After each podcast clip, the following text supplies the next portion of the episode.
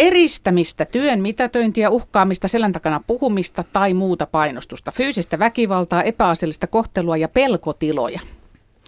Näin kuvattiin vastikään aamulehdessä Tampereen yliopistollisen sairaalan Taussin lastenpsykiatrian henkilöstön kokemuksia työyhteisöstään. Me töissä olevat vietämme ison osan ajastamme työpaikalla. Voimme valita alan, ehkä työpaikankin, mutta useimmiten emme työkavereitamme. Tarttis siis vaan tulla toimeen. Pitäisi osata käyttäytyä. Sovittelija Timo Perman sovitteli aiemmin rikoksia ja sen jälkeen olet kehittänyt mallin, jolla sovittelua tehdään työpaikoilla. Top kolmonen. Millaiset asiat meitä työpaikalla yleisimmin hiertävät? Eniten itse sovittelen sellaisia tilanteita, joissa ollaan tyytymättömiä esimiehen johtamistapaan, mutta kyllä, kyllä sitten on myöskin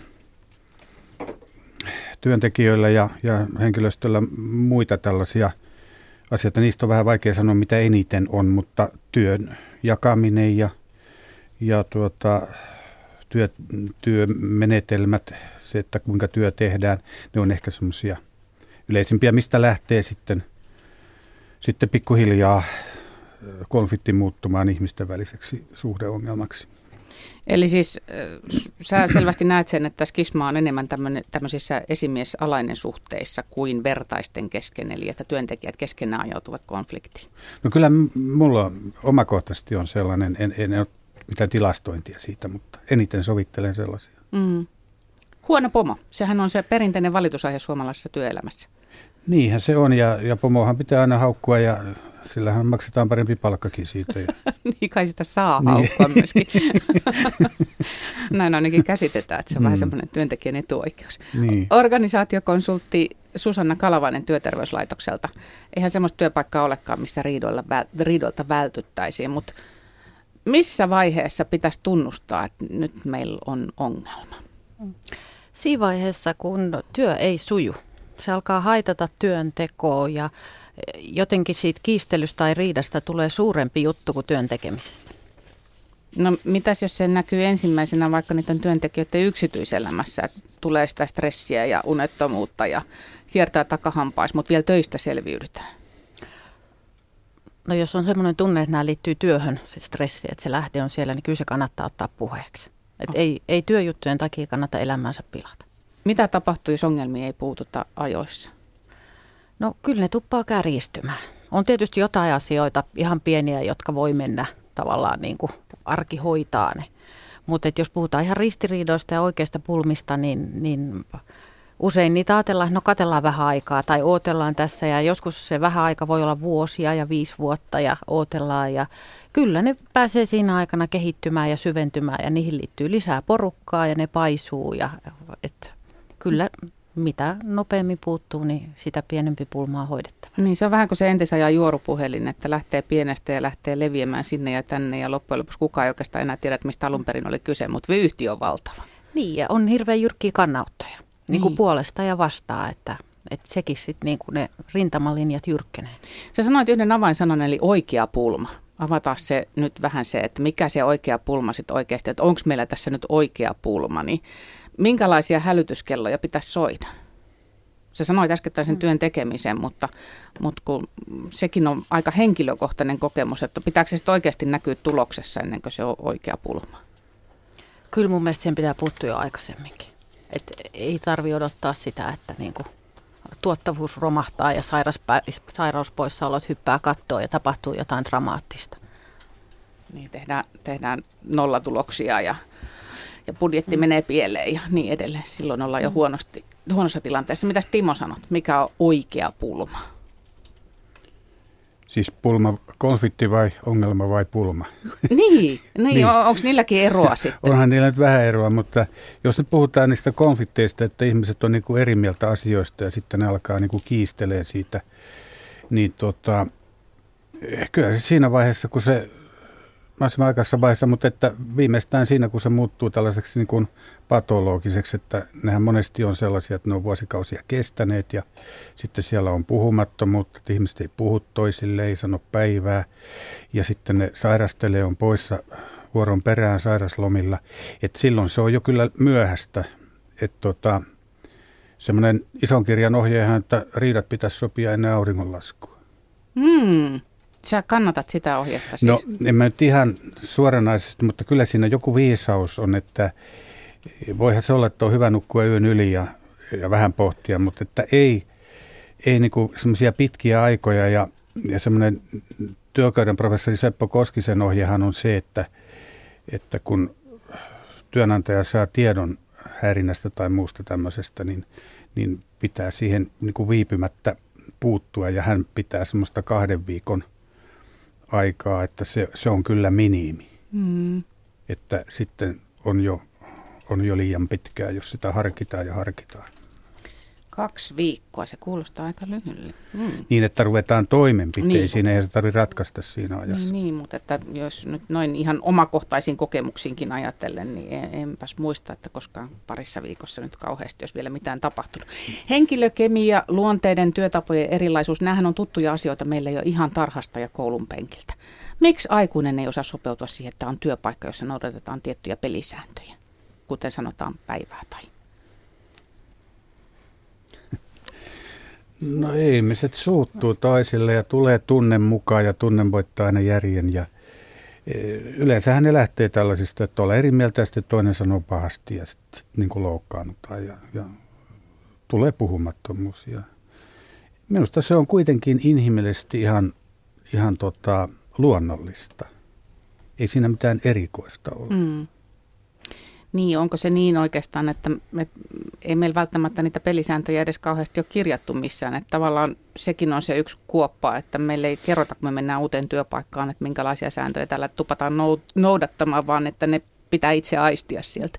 Kyllä monessa paikassa on nykyisin sellaisia, sanotaan niin pelisäännöksi tai talon tavaksi tai jotain, että kerrotaan mikä on meidän tapa tehdä, miten me hoidetaan näitä. Ja, mutta et siinä on tietysti, että miten pitää ne semmoisella tolkullisella tasolla. Että et oli yksi työpaikka, jossa oli hyvinkin paljon monenlaista ristiriitaa ja ajattelin, että hoidetaan nämä tekemällä pelisäännöt. Ja ne alkoi olla niin yksityiskohtaiset, että et niinku, et he rupesivat kokea stressiä sitä, että muistanko mä nyt tervehtiä jokaista joka käänteessä, joka käytävällä, sanonko, että ne ei enää niinku toiminut työn tukena vaan, vaan siitä tuli yksi semmoinen, että toisaalta myös pystyttiin, niin kuin, sen kautta ruvettiin valvoa kaveria, että jos oli sovittu, että ei saa olla kännykkä mukana jossain tilanteessa, jos jollain oli kännykkä kädessä, niin heti raportointiin, että tämä ei noudata näitä sääntöjä.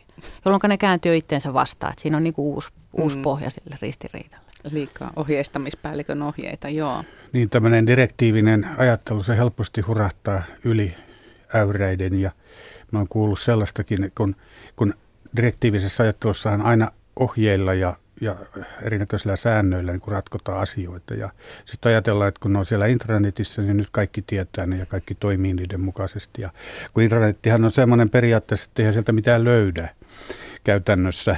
Mutta tuota, olen kuullut semmoisenkin esimerkin, että, että joku porukka on laatinut työyhteisössä aikuismaisen käyttäytymisen ohjeet. Ja sitten siellä on erinäköistä, että itkeä ei saa eikä niin edelleen. Joo, jään. mutta sinänsä se on hyvä asia, että yritetään tehdä jotain, eli yritetään joo, luoda niitä sääntöjä ja muuta. Joo. Työterveyslaitoksen tutkimuksen mukaan kolmannes palkansaajista pitää työtovereiden välejä työpaikallaan erittäin hyvinä ja yli puolet melko hyvinä. Tämä lukema on vuodelta 2012. Mutta Työterveyslaitoksen sivulta löytyy sekin tieto viime vuodelta, että yli 100 000 palkansaajaa kokee joka päivä olevansa kiusaamisen kohteena työpaikalla. Musta yli 100 000 kuulostaa suurelle. Mm. Niin, se on se 4-6 prosenttia suunnilleen, kun arvioidaan, että on, tai tutkimusten mukaan on. Mutta tota, halusin tuohon vaan palata, että, siis, että, että sehän on työnantajan velvollisuus puuttua kiusaamiseen saatuaan tiedon. Että se on ihan työturvallisuuslaissa. Ja siellä ei ole sitä tarkkaa aikamäärää, että, että tämä on, niin kuin, näin puhutaan, että se on kaksi viikkoa tai kolme viikkoa. Mm. Että, että se on niin kuin käytäntö, joka on tullut, mutta laissa ei ole sitä – niin kuin aikarajaa, miten nopeasti pitää puuttua. Mutta että, että tässä mä ajattelen, että iso kysymys on se, että, että sen lisäksi, että miten voidaan tukea näitä ihmisiä itse tuomaan asioita esille, jos kokee, että on kiusattu viedä asioita eteenpäin. Miten muu työyhteisö pystyy olemaan siinä tukena, vaikuttaa siihen ilmapiiriin ja, ja mahdollisesti jopa nostamaan asioita esille, jos nämä ihmiset itse ei pysty sitä. Koska näiden samojen tutkimusten mukaan niin jopa 30-60 prosenttia työkavereista on havainnut, että jotain kiusataan työpaikalla. Mm-hmm. riita ja kiusaaminen on kaksi eri asiaa, mutta seuraako riidasta sitten aina loppujen lopuksi kiusaamista? Ei. No Jos sitä ei hoideta ajoissa kuntoon. nyt taas, mä, kun mä tuon satoja juttuja sovitellut konflikteja, niin kaikissa on mukana se, se, että joku kokee tai jotkut kokee kiusaamista. Että kyllä konflikti muuttuu, muuttuu sitten sellaiseksi, että, että siellä tulee nämä kiusaamisen tunteet myös mukaan. Eli siinä vaiheessa, kun sut kutsutaan hätiin, niin sitten puhutaan jo kiusaamisesta. Niin, kyllä että siellä on aina yleensä, vaikka se nyt on joku konflikti, niin, Mm. niin sitten joku kertoo siellä, että kokee kiusaamista. Mm. Et se, sehän on suhteellinen käsite vähän, koska se on kokemuksellinen. Just tätä meinasin seuraavaksi kysyä, että, että onko sillä sitten loppujen lopuksi väliä, että jos, jos niin kuin kyse on si- yksilön kokemuksesta, ei todistetusta kiusaamisesta, niin onko sillä sitten loppujen lopuksi mitään väliä? Että onko se kiusaaminen todistettavasti totta vai ei? Ei varmaankaan. Mitä Aatte- väliä sillä on? Mm.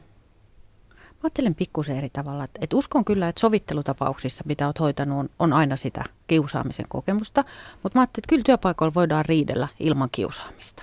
Et kun mä teen paljon muutakin kuin konflikteja, vaan että on erilaisia kehittämisjuttuja ja, ja ihan niin kuin näitä tutkimushankkeita. Että et kyllä me osataan riidellä ilman, että se menee kiusaamiseksi. Mutta onko se sitten niin, että, että semmoinen normaali hyvä riita tavallaan päättyy sen oman porukan kesken, eli me osataan ratkoa sen, mutta sitten semmoinen, mikä jää junnaan, mihin ei löydetä sitä ratkaisua, niin siitä tulee sitten kiusaamista. Niin ja eihän, eihän tota, paljonhan on työpaikalla erimielisyyksiä, jotka siellä ratkotaan. Ei- Eihän Niin, niitä sovitella päivähän tarvi. jonkunnäköisiä eihän kaikkia tarvitse sovitella ja eikä, siis minäkin sovittelen varmaan riidoista, niin murto-osaa, mitä työpaikalla on. Tiedättekö, mikä on riitelyn tarkoitus?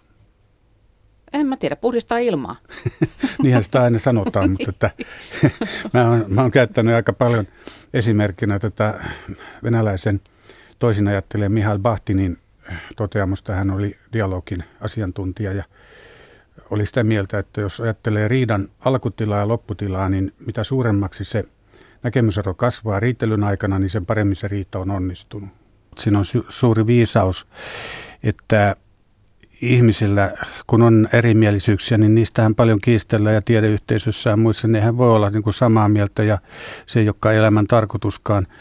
Niin tota, se vaan, että meidän pitäisi niin kuin opetella keskustelemaan dialogimaisesti niin, että me keskustellaan niin, että kuunnellaan, puhutaan, kuunnellaan toisia, puhutaan oma käsitys ja jaetaan sitä omaa kunkin käsitystä asiasta, jolloin toisen ymmärrys lisääntyy siitä, mitä mä ajattelen. Jos ei me päästä dialogimaiseen keskusteluun, eli se, että me pystytä kuuntelemaan, mitä toinen puhuu, niin me ei päästä siihen ymmärryksen lisäämiseen, koska ymmärryksen lisääminen lisää sovintohalukkuutta. Et se, me voidaan olla ihan täysin eri mieltä asioista, mutta me voidaan silti jatkaa, koska me tiedetään, mitä toinen ajattelee, mikä sen toisen ajattelun taustalla on. Eli mä oon joskus sitä, sitä niin kuin tuonutkin esille, että ihmisten pitäisi mennä ensin riitelykurssille, peruskurssille ja jatkokurssille ja mahdollisesti vielä erikoistumiskurssille. Ja sen jälkeen sitten se sovittelu ja, ja se keskustelu voisi olla niin kuin helpompaa. Joo, toi varmaan pätee ihan kaikkiin elämisen aloihin. Parisuhde nyt tulee tietysti automaattisesti mieleen myöskin, että kyllä sitä riitelyn taidosta siinäkin on hyötyä. Se on kaikista vaikein laji. Mm, Susannalla oli kommentoitavaa vielä tuohon todistettavaan kokemukseen siitä, että jos joku kokee olevansa kiusattu, niin onko sillä väliä, että onko se todistettavasti totta? Hmm. Äh, kyllä sillä on väliä. Siis, että, että voi olla sama tilanne ja joku toinen ihminen kokee, että hän on kiusattu, joku toinen kokee, että ei ole. Et, et meillä on myös niin kuin eroja siinä, että miten tilanteita tulkitaan. Mutta jos me puhutaan työpaikasta, me ollaan työpaikalla ja joku nimeää vaikka toisen työkaverin, että hän kiusaa mua, niin, niin sen jälkeen siinä on niin kuin se tilanne, että, että kyllä se asia pitää selvittää. Myös sen oikeusturvan kannalta, jota syytetään kiusaajaksi, että hänellä on niin kuin mahdollisuus ensinnäkin saada palautetta toiminnasta, mikä koetaan semmoiseksi, että se on kiusaava. Ja toisaalta niin kauan kunnes se on selvitetty, niin ei häntä voida nimetä, niin kuin tavallaan syyttää, että, että ajatellaan, että, että vaan se, että mä koen, niin automaattisesti tekee, että kaikki on kiusaajia, jotka mä koen ja nimeän kiusaajia. Niin, eli vähän niin kuin normaali oikeuskäytännössäkin, että, että pitää todistaa, että on syyllinen rikokseen ennen kuin voidaan tuomita. No mä että ei, ei pidä mennä liian pitkälle sinne juridiikan puolelle, kun me ollaan työyhteisössä, että ei tehdä niistä liian vaikeita, mutta toisaalta myös kyllä siinä on se niin kuin häivähdys niin. siitä. No samaa että, oikeusturvaa tietysti jotenkin se, että mm. kyllä. Mä että kyllä se kokemus pitää to, niin kuin tosissaan ottaa, mutta että jos on sellainen tilanne, että, että tuo ilmi, että mua kiusataan työpaikalla, niin kyllä se pitää lähteä selvittämään sen työpaikan toimintamallien mukaan tai, tai niin kuin viemään eteenpäin. Että se ei ole vaan semmoinen, jota me voidaan kahvipöydässä heitellä. Mm. Timo, lähdetään no. purkaan tuota sovittelun hommaa. Kun sä menet paikalle ö, firmaan, jossa tarvitaan sun apuas, mistä sä lähdet liikkeelle?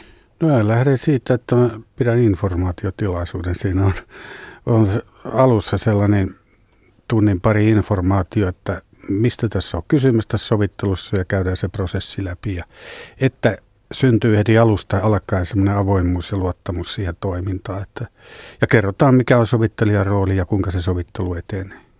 Koko porukka paikalle ja yrityksen johto avaamaan. Ja sitten sen Ja sitten mennään tämmöisiin yksilöllisiin keskusteluihin. Niissä se noin tunnin mittaisiin, että jokaisen osapuolen kanssa käydään semmoinen, se ei ole haastattelu, se on tällainen, tällainen niin kuin erillistapaamiseksi sanotaan, jossa ihminen kertoo oman tarinan, oman näkemyksen siitä, mitä hän siitä tilanteesta ajattelee ja mitä hän on kokenut ja mitä hän on tuntenut. Siis se on pääasia se, että ihminen kertoo se oman näkemyksen alusta loppuun, eikä keskeytetä. Ja silloin jokaisella ihmisellä on niin kuin oma käsitys ja oma näkemys, joka perustuu hänen arvomaailmaan ja kokemuksiin. Ja sitä pitää kunnioittaa. Tuleeko usein sellainen tilanne, että, että ihminen sanoo, että tämä on ensimmäinen kerta, kun mä tämän asian nyt niin kuin kokonaisuudessaan Kyllä kerron? tulee, koska ihmisiä yleensä pal- niin kuin työpaikoillakin, kun on se bisnesajattelu liiallista tai kuinka nyt sanotaankaan, niin keskeytetään, ei anneta puhua asioita loppuun. Ja silloin kun on kysymys loukkaantumisesta ja traumoista, niin ei niitä käsitellä, voi käsitellä niin, että ihmiset saa puhua vain tietyn pätkän siitä tai osan. Se on käsiteltävä ja puhuttava alusta loppuun. No sä oot se, joka kuuntelee sen ihmisen tarinaa. Joo. Mutta kuuleeko ne muut sitä? Ei kuule siinä vaiheessa, koska se on luottamuksellinen keskustelu, mutta siinä valmistaudutaan siihen yhteiseen keskusteluun, joka on sitten seuraava, jossa jokainen kertoo sen oman tarinan taas niin avoimesti kuin pystyy. Me rohkaistaan puhumaan, koska se on juuri nyt sitä äskeistä ymmärryksen lisäämistä, että ihmiset kuuntelee toisiaan, kukin vuorollaan puhuu oman näkemyksen, silloin syntyy ymmärrystä ja lisää ymmärrystä, jolloin ihmiset alkaa ymmärtää toisiaan ja, ja puhutaan myöskin voimaantumisesta, että oppii itsestään, oppii toisissa jotain ja silloin siitä aletaan niin kuin päästä eteenpäin. Mm. Susanna katsoo kulmat kurtussa. Kuulostaako toimivalle systeemille? Onko sinulla vähän erilaista tapaa vai käytätkö samanlaista? Erittäin paljon siis toimivaa ja, ja kuulostaa oikein hyvälle. Ei tässä ollut tarkoitus kulmia kurkista. Ei kun sä olet sellainen mietteissä olevan näköinen. Että. Joo, no mua kiinnostaa siis tavallaan se, että, että tota, miten näet, että mitkä on niinku semmoisia sovittelun esteitä, että et mitkä on niitä tapauksia, kun ette vaikka kieltäydytte, että tämä ei sovi sovittelun, tai, tai mitkä on semmoisia asioita, jotka pitää harkita hirveän tarkkaan, jotka voi olla niinku tämmöisiä? Mun mielestä sovitteluesteitä ei oikeastaan ole muuta kuin pelkoja ja sitten se, että jos ei ole yhtään sovintohalua, että jos joku kieltäytyy sen takia, että mä en halua sopia mitään, mennään vaikka korkeampaan oikeuteen, niin, mutta silloinkin kannattaa yrittää tietysti sitä sovittelua, mutta pelko on ehkä semmoinen, että joku ihminenkin kerta kaikkiaan uskalla tulla siihen. Onko mitään semmoisia aihepiirejä, mitkä rajataan sovittelu ulkopuolelle työelämässä? Mun mielestä ei ole. Okay. Ja Tessin asioitahan me ei sovitella. Niin, no joo, ehkä se ei kuulu, ehkä se ei kuulu tähän tapaukseen. Tahdon lisää liksaa. joo. joo, kuinka päästään siitä. Mä, tosin mä tässä samaan aikaan mietin, että tähän voisi sopia myöskin politiikkaan tämä sovittelun hyödyntäminen. Mutta, Ihan minne vaan, mm, joo. Joo, mm. mutta ei, ei mennä siihen sen syvemmin. Niin. Äh, Mua kiinnostaa se, että kun mehän luodaan aina ihmisestä mielikuva. Et kun tekin olette mulle täysin vieraita, niin sitä huolimatta mä koko ajan piirrän tavallaan kuvaa mielessäni teistä ja, ja minkälaisia tyyppejä te olette. Niin miten sovittelija onnistuu pysymään puolueettomana niin, että ei ala huomaamatta sympata sitä toista osapuolta ja jotenkin, tiedäksä? Mä, niin, niin. niin. minäkin tulkitsen sinua koko ajan. Niin, mä tiedän, että katsot niin tarkkaan.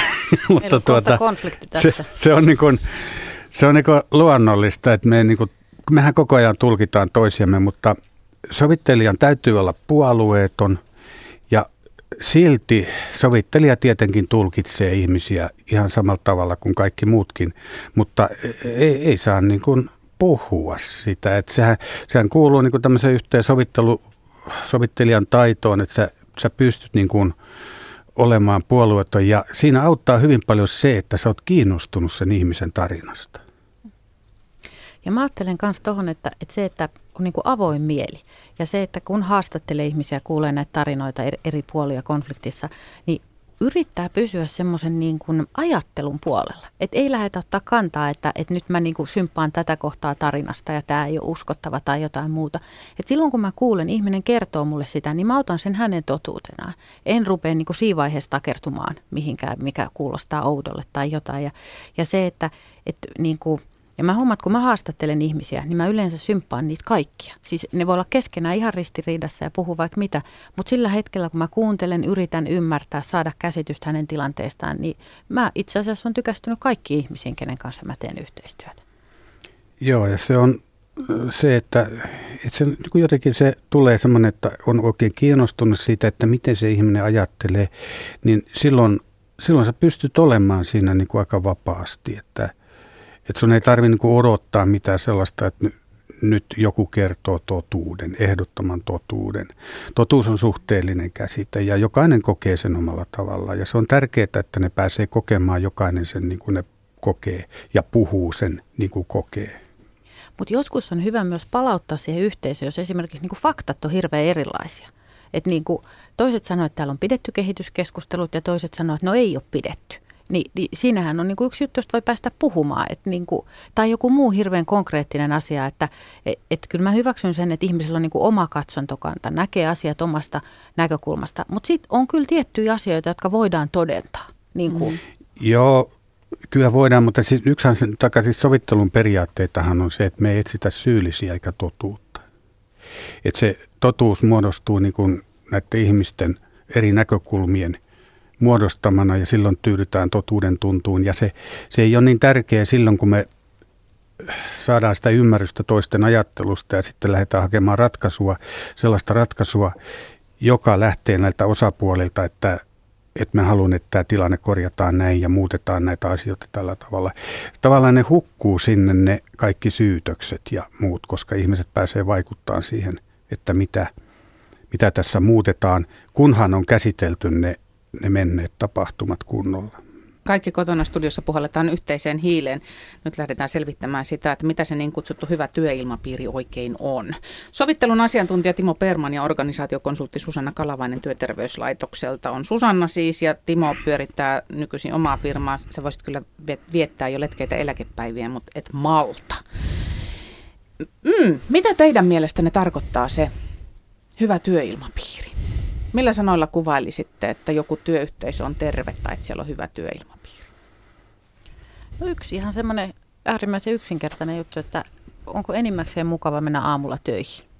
Et kaikillahan on huonoja päiviä ja on sadepäiviä ja kaikki muuta, mutta et, et se niinku perusfide, että onko kiva mennä töihin, onko se niinku kiinnostavaa, ajatteleeko, että sillä työllä on joku mieli ja järki? Ei, huono määritelmä. Niin, se on, kyllä on samaa mieltä tuossa, että sen töihin tuleminen, että se olisi jotenkin semmoista, että se ei tarvitsisi niin irvistellen tulla sinne jotenkin maanantai-aamuisin. Mutta tuota, sitten mä oon niin semmoista, ja, ja kun on tuossa tutkimussakin huomannut sen, että kun ihmiset pystyy avoimeen keskusteluun, niin se lisää luottamusta. Ja, ja kun keskustellaan esimerkiksi konflikteista ihan avoimella periaatteella, niin on nähty ihan selvästi, että se parantaa ilmapiiriä. Ihmiset vastaa siihen, että ilmapiiri on parantunut jo pelkästään sen takia, että asia otettiin pöydälle ja siitä ruvettiin avoimesti puhumaan. Se, että saataisiin syntymään työyhteisöön todellinen avoin keskustelu. Ja just mm. Se, että voidaan oikeasti puhua asioista. Että eihän kaikki ristiriidat ole millään lailla haitallisia. Susanna vie mun sanat suusta suorastaan, kun mä just menisin mennä tähän kommunikaatioon, kun sehän on ihan hirveän vaikea laji. Siihen liittyy äänensävyt, siihen liittyy nonverbaalinen viestintä, vastaanottaja yrittää tulkita rivien välistä, mitä toi sanoo. Naisilla ainakin on se paha tapa, että kaikki analysoidaan viimeistä pilkkua myöten, että miten se henkäisi sen lopun. Mutta sitten toisaalta me tehdään paljon töitä myös etänä. Eli esimerkiksi kommunikaatio jää sähköpostin varaan jolloin on vielä vaikeampi tulkita, että mi- miten tämä nyt sitten loppuu, mikä tämä sävy tässä viestissä oli. Niin, se on, tuota, tuossahan on työyhteisössä, niin kun, kun syntyy konflikteja, niin silloin tulee tämä puhumattomuus ja sitten aletaan, tuli vaan tästä sähköposta mieleen, niin toteuttamaan sellaisia erinäköisiä järjestelyjä, että ei tarvitse puhua, ja sähköposti on yksi. Ja sitten kun aletaan sähköpostin avulla kommunikoimaan, kun on konflikti päällä, niin sittenhän sitä vasta tuleekin ja laajenee se, että mikään tavallinenkaan hyväkään viesti ei ole hyvä, mm. kun sitä tulkitaan rivien välistä. Ja mä ajattelin, että jos on jännitettä tai, tai jotain, niin kuin, että ei tarvitse olla vielä sitä konfliktia, mutta vaikka mietit, että me ollaan eri mieltä tästä asiasta, soita tai puhu, kävele työkaverin luokse tai soita, jolloin te voitte niin kuin, kuulla paremmin toistenne, että ei kannata laittaa niitä näppäriä loppuun asti hiottuja sähköpostiviestejä, jossa semmoinen viileys tai, tai semmoinen niin kuin piikittely valuu rivien välistä, niin sitä ei kannata. Joo. Joo. Ja semmoinen yksi sääntökin on, että ei konflikteja voi ratkaista, ratkaista kirjoittamalla. Että ne täytyy aina puhumalla ja kuuntelemalla. Mä heitän teille muutamia väitteitä. Saatte kommentoida niitä. Siis meillä Suomessa on aina arvostettu työtelijästä ihmistä, mutta nykyisinhän se mittaaminen on hankalaa, kun se työn jälki ei aina näy heti. Mä oon miettinyt, onko tässä yksi syy ristiriito, että me emme enää tiedä, mitä se toinen tekee. No ei, se sillä tavalla ainakin on, että jos on vaikka kaksi ihmistä, joille on työt jaettu puoliksi ja toinen tekee enemmän kuin toinen, niin silloin siitä tulee konflikti. Mutta varmaan tämä lisäisi myös ymmärrystä se, että niin kuin on monissa joskus aikoinaan käytettiin tiimityössä, että kerrottiin kaikki kertoi sen, että mitä tekee ja silloin ihmiset niin kuin kuuli eka kertaa, ajaa, että se tekee sellaistakin ja oli vaan ajateltu, että ei se tee paljon mitään. Että se, niin kuin siinäkin se, että se tulkinta ei niin kuin ole siinä se pääasia. Kyllä mä että se tunteminen auttaa, koska jos sä tunnet toisen ja tiedät toisen työn, niin on helpompi kysyä – jos tulee epäselvyyksiä, että, että mitä on ja, ja purkaa. Mutta ennen kaikkea on mun mielestä tärkeää, että, että kaikki tietää, mitkä ne työn tavoitteet. Minkä takia me ollaan täällä töissä, mitä me yritetään tehdä, mitä, mihin suuntaan me ollaan menossa. Että jos siinä on epäselvää, että, että mihin me pyritään, tai mikä on mun palaseni siinä, mitä mun pitäisi tehdä, että me päästään tähän suuntaan, niin sehän luo maaperää sille, että, että ruvetaan sitten vähän niin kuin mittaamaan toisen panosta – Kollegani huokasi tässä jokunen viikko sitten lauseen, joka varmaan tiivistää aika monen työtä tekevän unelman. Eli mitä jos me vaan tehtäis töitä? Lause liittyy siihen, että ennen töissä sai keskittyä työntekoon, mutta nyt on sen seitsemän alati muuttuvaa järjestelmää ja jatkuvat organisaatiomuutokset. Kun yksi mullistus saadaan toteutusvaiheeseen, niin sitten pannaan taas paletti uusiksi. Tässäkö sitä rakennetaan nyt sitä tsemppihenkeä ja hyvää työilmapiiriä? Niin, tämä on varmaan semmoinen, ja kun, että kuinka, se, kuinka ne niin kuin perustellaan ne, ne lukemattomat muutokset toinen toisensa jälkeen, mutta et kyllähän organisaatio itse voi niin kuin rakentaa ja tehdä sellaisia toimenpiteitä, joilla konfliktit lisääntyy.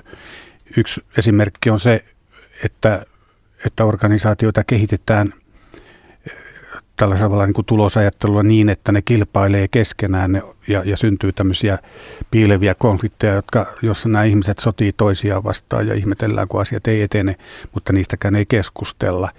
Et kaikki tällainen kilpailu, liiallinen kilpailu varmasti on hankala. Se on monesti perustella, että se kilpailu lisää aktiivisuutta ja, ja, ja tehokkuutta, mutta se on niin kuin vaikea kohta, mihin se pannaan. Niin. Joskushan se niin kuin kirittää ja innostaa. Mm, me voidaan mm. niin kuin innostaa toisemme parempiin työsuorituksiin, mutta hirveän monella työpaikalla kuulee tämän toiveen, että jos saisi vaan keskittyä töihin.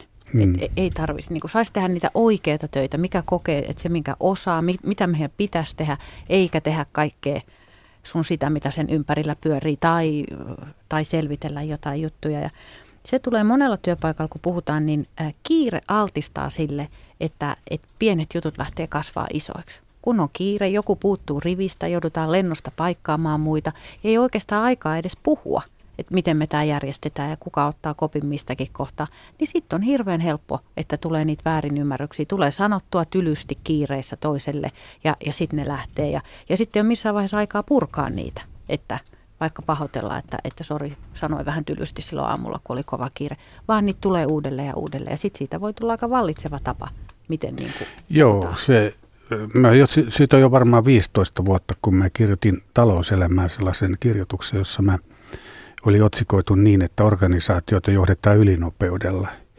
Ja se ylinopeus tarkoitti silloin sitä, että, että tota, kun me luin jostain tämmöisestä mm, henkilöstökyselystä, että, että siellä oli kysymys, että saatko tarvitessasi, siis alainen, että saako tarvitessaan esimieheltään apua ja niin noin 20 prosenttia vastasi, että ei saa.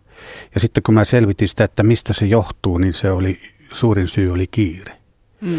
Ja kyllä silloin on ylinopeudessa kysymys johtamisessa, jos esimiehellä ei ole alaiselle aika, että, että vedetään niin kiireeksi tämä, tämä systeemi. Ja Mulla on sellainen käsitys, että se on muuttunut vielä huonompaan. No, jos ajattelet 15 vuodessa, niin, niin se niin. On kiritys vaan jatkunut. Niin. Tämä menee pikkusen sivuun, mutta tästä kiireestä, kun meillä on tämä sopuisa hanke, jossa siis tutkitaan, että miten päästään, saadaan rakennettua sopuisa työyhteisö.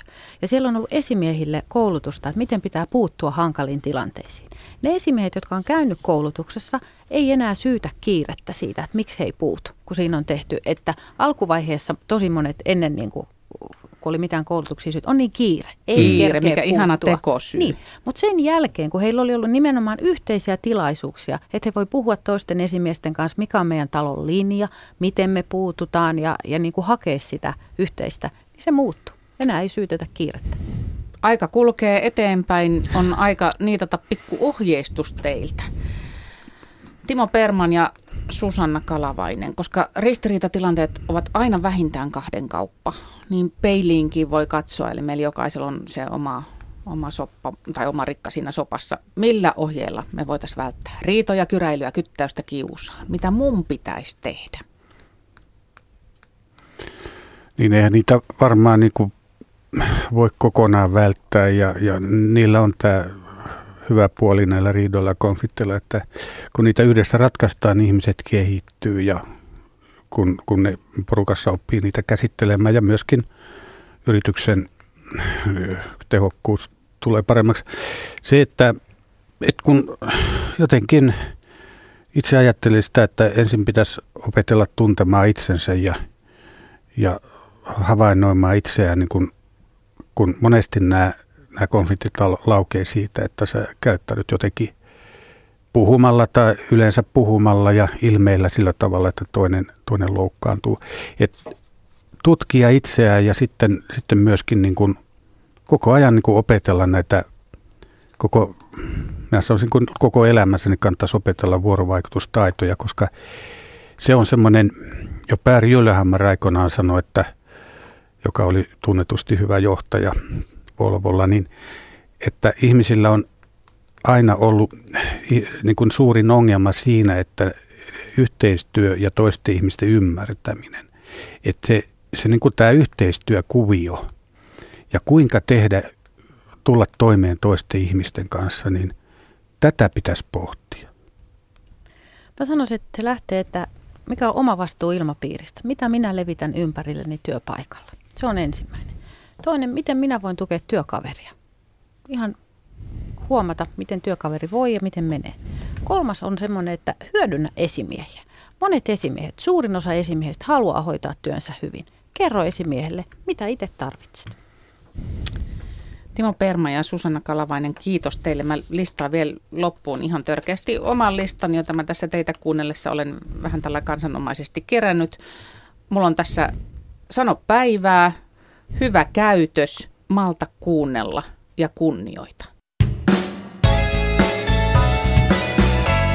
Yle, Radio Suomi.